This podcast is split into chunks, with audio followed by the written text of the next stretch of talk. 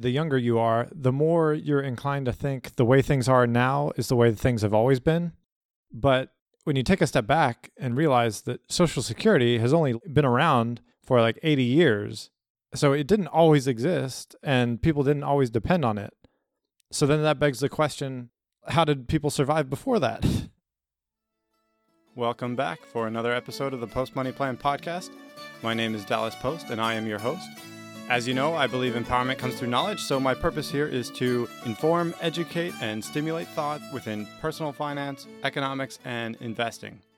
You can find me at postmoneyplan.com or search the Post Money Plan in the iTunes podcast app or in Google Play. So, as the national debt grows, us millennials are starting to doubt the likelihood of the government's ability to follow through on its financial commitments. So I thought I'd talk to my dad to get some of his insight on Social Security since he's pretty savvy when it comes to finances and he's been looking at or he was looking at Social Security in part of his retirement planning preparation. I just thought he'd be a, a good counter perspective to my younger ears to get some perspective on Social Security. So, welcome back to the show, Dad. Well, I I would like to prelim my talk saying how I looked at things back when I was your age and what the thought processes were based on what kind of news was coming out of DC in terms of what the prospects for the future of Social Security look like. In my thinking from the very beginning, I decided that I would even though uh, Social Security was a big part of all of the older people that I knew plans for their retirement financial planning, I decided that I needed to plan as though Social Security was not going to exist when I became the age such that I could take advantage of it. Fortunately for me, my work life and finances turned out that uh, basically I was able to proceed on that basis. It turns out it would be political suicide for any politician to actually risk his career to eliminate Social Security because there's such a overwhelming number of voters that would be impacted by such a thing. So basically the approach being taken is that there's not enough people contributing to Social Security to make it financially sound for the long run future, but it will continue short of some catastrophic change in the government for the foreseeable future. That's my belief at this point. Uh, having said that, even though I am old enough that I could be taking Social Security, I have chosen not to. How old are you for the audience? I have just turned 67. Let's just take a, a step back real quick and explain what Social Security is and how it works. Now, there's a counter to that, which is what I'm doing or plan to do. For each year that you delay in taking your Social Security, you get an increase in your full retirement amount by 8% per year. And since the cost of living is increasing at a rate significantly below 8% per year, I plan to continue as long as the inflation rate stays below that amount to delay my taking it until 70 because I don't need the money. Now, admittedly, my circumstance is special because most people need the money. But I've been lucky enough that finances have worked in my favor. That's certainly true. And are old enough that we could be drawing Social Security and the millennials and others that are contributing to the Social Security system, basically the way it's set up is we need large numbers of contributors for each person that draws down the system and that is just the reverse of what's actually happening. We have a large number of drawdown people, people who are drawing income from the Social Security bank, so to speak, and the number of contributors is small relative to the number of withdrawals. That is where the pinch comes from a financial perspective.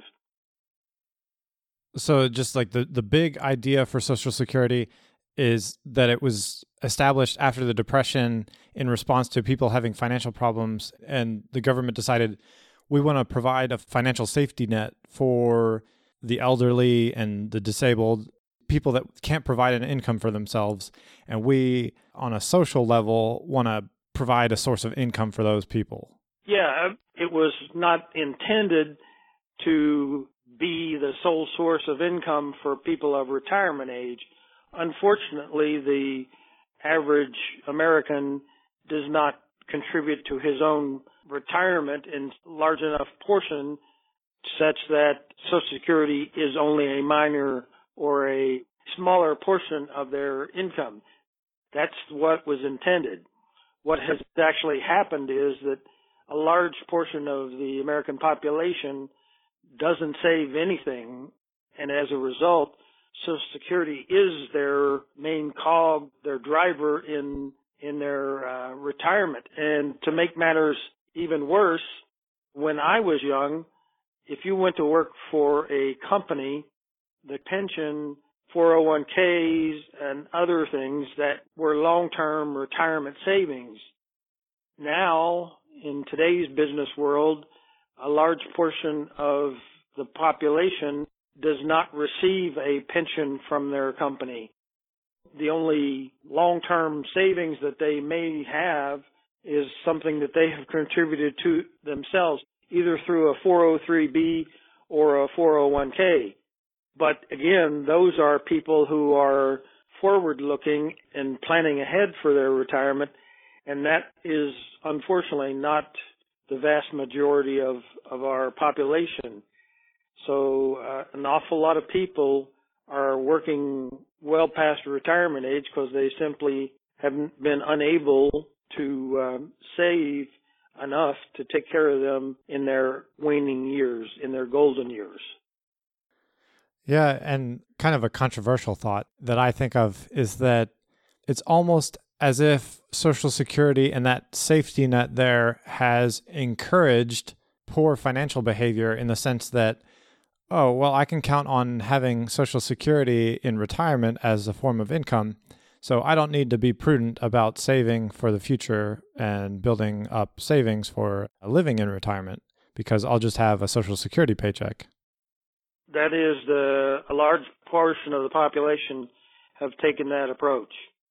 And I say unfortunately because the reality is, in my special circumstance, I worked out of the country for a significant portion of my career and was not contributing to Social Security. So Social Security will not be a significant part of any retirement for me anyway. For someone who had more of a typical American working mm-hmm. background where they were working in the country and contributing all along, then Social Security is typically a very significant portion of their retirement income. Another funny thing that I, I think of is just that, especially the younger you are, the more you're inclined to think the way things are now is the way things have always been. But when you take a step back and realize that Social Security has only been around for like 80 years, so it didn't always exist and people didn't always depend on it. So then that begs the question how did people survive before that? yes, and there's been a dramatic shift. A hundred years ago, before Social Security, people planned ahead for their retirement. Maybe not as well as everyone would have liked, but they did save all along in an effort to uh, to provide for the future. Now, again, part of it is tied in with you know, with improved medical care and such, lifespans have extended, and as a result, the requirements for a longer retirement income have increased with that. And so, uh, more planning ahead is more important for a millennial than for me, for example, because, you know, my life expectancy for someone of my birth year is several years less than someone of your birth year. It's kind of ridiculous to think in times past of a hard cutoff retirement age. You know, like if you were a farmer and you're growing your crops and that's how you have food and survive, then it's like, oh, well, I turn 65, so I'm done farming and, and feeding myself. Like that probably wouldn't have worked in the past so well. That's that's certainly true. I'll give you some examples that I have run into just in the last couple of days. I was at a restaurant eating and my server was a retiree approximately my age. You know, he had worked in industry for the majority of his life, but he needed more income in his retirement years than he had planned on.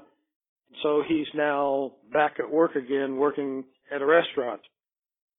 Today I'm playing golf and the starter is a retiree from the steel industry that now because he did not plan ahead quite well enough is working in his golden years. There's nothing wrong with that per se, but I'd rather it be something someone does for either physical exercise or mental activity or something like that than financial need. So, just talking about again, like history and historically how things went, instead of people relying on the federal government via Social Security, there was a more local sense to it. So either states or towns or primarily families. Parents would be provided for by their children or their grandchildren. And in times past, people's wealth, like part of their wealth was their families, and their families would work together. Children would support their parents and grandparents there was a more familial level to finances. Unfortunately, we seem in our American society to have eschewed that and gone away from that mentality. But let me take us back to how Social Security works. I was just going to add to your description of Social Security, just to elaborate. It's funny because most people I don't think think of it this way, but Social Security is actually like a form of insurance. The government takes money out of your paycheck every time you earn money from your job through the form of Social Security contributions, which are almost like insurance premiums that you're paying into this uh, Social Security fund. And then you get to claim the benefits during retirement. Yes, it's uh, it's a fairly good analogy, I, I think. I hadn't thought of it that way myself, but uh, yes, you're on on target there. Theoretically, the way it's working is that the government collects money out of people's paychecks during their working years. So every time you earn income from your employer, they're taking a little off the top. Currently, that's what like six and a half percent or six and a quarter percent off the top of your paycheck you don't even see it, and it goes straight into the government's social security funds. That'll show up on your paycheck as uh, it'll say like a FICA tax, which is referring to the Federal Insurance Contributions Act that was put together, um, like you were saying, in the Roosevelt era. So the government pools all this money together in one place that's coming from everyone paying into it. And then it theoretically is investing that money so that that pool of money grows. And then as people who are getting older and in retirement, it starts paying some of that pool's money to the people who have paid into it and are now in their retirement years and providing for them out of the initial money plus the profits so that hopefully the fund has grown its money and then paying out of that pool to people who are now in retirement. And theoretically, the idea is that if you have the same amount of people paying in as taking out, that it should just stay stable throughout all time. Just moving money from people who have more potential and are, are able to earn it to people who can no longer provide for themselves in retirement and just kind of income shifting across society. Yeah, philosophically, that's about what's supposed to happen. The unfortunate reality is that with improved medical services over time in the last 80 years, the lifespan has been increased such that now the uh, average person is going to be past his working career for 15 years on average, which means even if he doesn't go at the earliest possible date, which I believe is still 62, at a reduced amount, you can begin to withdraw and receive Social Security. But even if he chooses not to do that and goes at the traditional full retirement date, then that person is drawing down the system for 15 years. And one person contributing for 15 years does not equal the amount that one person drawing money out does. It takes approximately four people adding money into the system to equal one person drawing it out, unless the figures have changed since I last looked. The net result is the system is moving toward a negative balance continually.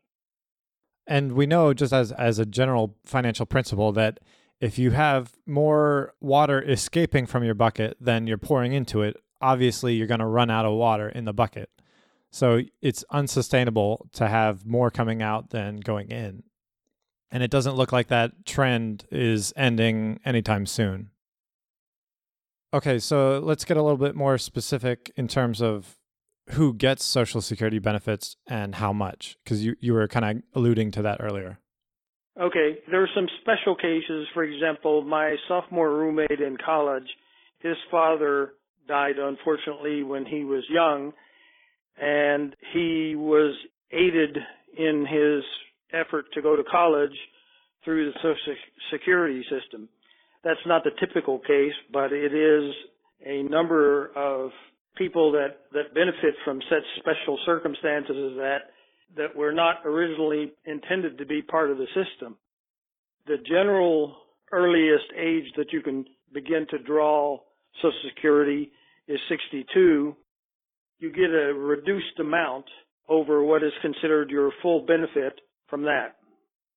Now, Social Security, however, increases with time on what's commonly referred to as COLA, cost of living allowance, that goes up over time. Now, in uh, recent years, it hasn't been huge because inflation's been low, but if I look at my papers that show the projections on what Social Security would have been for me had I taken full age retirement back when I stopped working in the U.S., and compared it with my latest projections of what my retirement from Social Security would be, there's a huge jump just from COLA, that cost of living allowance. So that all that is additional money that the government has to come up with from somewhere, whether it's by printing money or whether it's truly funded by some other source. In uh, in an effort to continue Social Security, the government a few years back changed the system a little bit, and depending upon your birth date, it gradually worked up from age 65, which was the traditional full retirement age, to at some point in the future, if you are young enough, you'll have to work till age 70 to be at full retirement age. In my particular case, I believe to be at what was considered full retirement, I needed to be at 66 and two thirds or some age to begin full withdrawal. So you have to be at least 62 years old to qualify for Social Security benefits, or if you're disabled. So if you were born in 1990, that would mean by the year 2052 would be the first year you would be eligible for Social Security under the current rules. But as we will discuss later, that's probably going to change. Again, it's significant that if you take it early at the earliest date, you're getting a significantly lower monthly check than if you waited till a later date to take it. It's a significant long run impact, but people take more of the short run approach to things saying, well, I want my money now because I might not be here tomorrow. Yeah. The amount that you're going to get is kind of convoluted, but the Social Security website, which is ssa.gov, actually has calculators and estimators for you to go in there and it can spit out what it estimates based on your personal information and what you've contributed, how much, and your earnings, what you can estimate your uh, payout from Social Security to be. And that's dependent on your income, your age of like how many years you've been paying into it. Each year you wait, they increase the payout so that it's like if you don't take it, it's kind of like you're investing it and getting a, a guaranteed return on your money.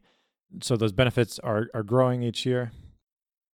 So I've actually read that the rule of thumb is that uh, Social Security is intended slash expected to replace 40%, 40% of your pre-retirement income, just as a general rule of thumb. You know, when you think about that, there's also the general belief from financial people that uh, when you retire, you only need about 80% of what you had during working years. Obviously, they're generalizations, both both your quote and mine. But if you just take them at approximate face value, that still leaves you with a 40% gap that a person needs to cover on average for themselves in one form or another, whether it's through investing or, or whatever, or if you have to go back to work to make up that gap, whatever it is. And that's under the assumption that you, a significant number of people, when they retire, like to reward themselves by world tours, cruises, fancy vacations, etc. So when they talk about in retirement years you only need 80% of what you needed during working years, they're not including these special rewards that you might choose to give yourself. so if if you give yourself the rewards, no problem, but you need to plan for that ahead of time, how to fund that. And what's crazy is if you think about the math here. So this is kind of a segue into my next question to you, but if Social Security currently what they charge you, they take six and a quarter percent out of your paycheck, and then your employer matches that. So in total, the Social Security is taking twelve and a half percent of your pay and putting it into this fund. But if it was paying out forty percent of your income to you, the math doesn't make sense there for that to be sustainable. That if you were only contributing twelve and a half percent of your income and you're getting back forty, well, it, it's a little more complex than that simply because, you know, the theory behind it was you're going to work for 40 years and contribute for 40 years. And at the time Social Security was, was initiated, the average life expectancy was somewhere right around 65 years of age. So if you contributed for 40 years, then of course early on the Social Security system was actually making money. But as time went on and the number of people drawing out and the life expectancy of those people drawing out increased dramatically, that's where the deficit exploded. I was going to take advantage of this opportunity to have a little tirade on our current form of democracy, I think, is kind of doomed to suicide because it's easy for the majority to vote for a pleasant lie than an inconvenient truth. In the case of Social Security benefits not being viable at their current level for future generations, the majority is probably not going to vote for themselves not to receive benefits and that that's what has stopped it from i mean it's not a new problem. It's just growing in magnitude year by year. But you know the problem has been foreseen for 20 years. And unfortunately when the hard decision comes up where you as a voter know what is right to do financially but it impacts your personal financial situation it's not normal for a, a person to vote themselves a cut in pay. All right. So my last question to you then is, what can we do to fix the problem? Well, that's the tougher issue. From my perspective, I guess I would go back to what I did with my life. I hope for everyone else's benefit to make their life easier that I'm mistaken and that Social Security will continue and prosper and provide a even larger portion of their retirement income, 60% or whatever. But I don't believe that's a reality. My thinking is you need to plan for the worst case scenario and when it's not that, then you win. So just like I did in planning for Social Security not to exist when my need arose, if I was a millennial, that's how I would operate. I would plan that there'll be no help from the government for me and how can I take care of my own personal financial situation such that I am contributing to my own retirement and it will grow on a steady basis and be there when I need it. And I think that's the ultimate fix for your audience. They won't like to hear it, but I think it's what is really, it's the only sure thing. Yeah, other things yeah. can happen politically and other things that could be good, but they can't be counted on or relied upon. Well, yeah, as you say, not depending on it and just making your own plans outside of Social Security is probably the most wise thing to do because what I expect is the most likely thing to happen is that over time, as benefits become more and more costly for the government to pay out via Social Security, that they will try to slowly increase the age of eligibility for it and or reduce the payout benefits per person over time yeah, and that has in fact already started. So, because of that, if you're just on your own personal level, like you're saying, planning it out as if you have nothing from Social Security to expect or plan on or depend on, that you just make your own plans independent of Social Security, and that's just an added bonus on top, uh, is probably the most prudent thing to do. Well, that pretty much wraps things up from my end. Did you have any closing thoughts? I guess I, you know, I maybe sounded a little heavy-handed and stuff, and I did not intend to do that. You know, I guess if you can encourage all the millennials out there to try to live within their means, don't buy it until you can afford to pay for it. They'll have a little bit of pain in the short run. They won't have the latest and greatest, but in the long run, their benefits will be huge. All right. Thanks again for coming on the show. And I was going to say at the beginning that I think you were actually my first guest on the podcast. That is entirely possible. Perhaps it won't be the last. All right. Uh, thanks again. Okay. Catch us next time on another episode of the Post Money Plan podcast.